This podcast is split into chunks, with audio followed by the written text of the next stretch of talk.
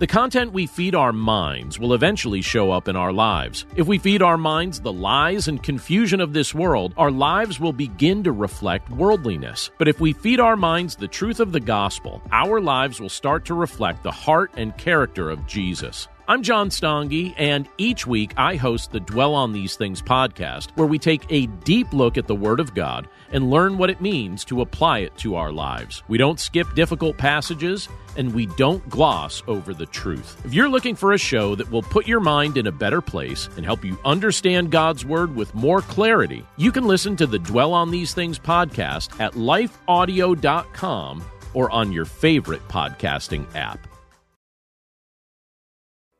Have you ever considered yourself a messenger? I mean, you are called by God, and aren't we all praying the big prayer, Here I am, Lord, send me?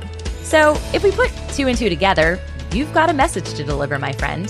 Whether it's mics like this, bookshelves around the world, stages to take, art to make, or businesses to build, it's time we start testifying truth unashamedly, creatively, and in love. My name is Tamara Andress, the host of the Messenger Movement podcast which is designed to catalyze Christians to speak, write, build, and testify.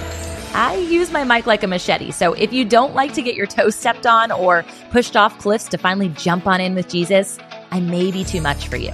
But if you're ready to turn your message into a movement and want to run with other messengers doing the thing at scale globally, search and follow the Messenger Movement podcast on your favorite podcast platform or lifeaudio.com today.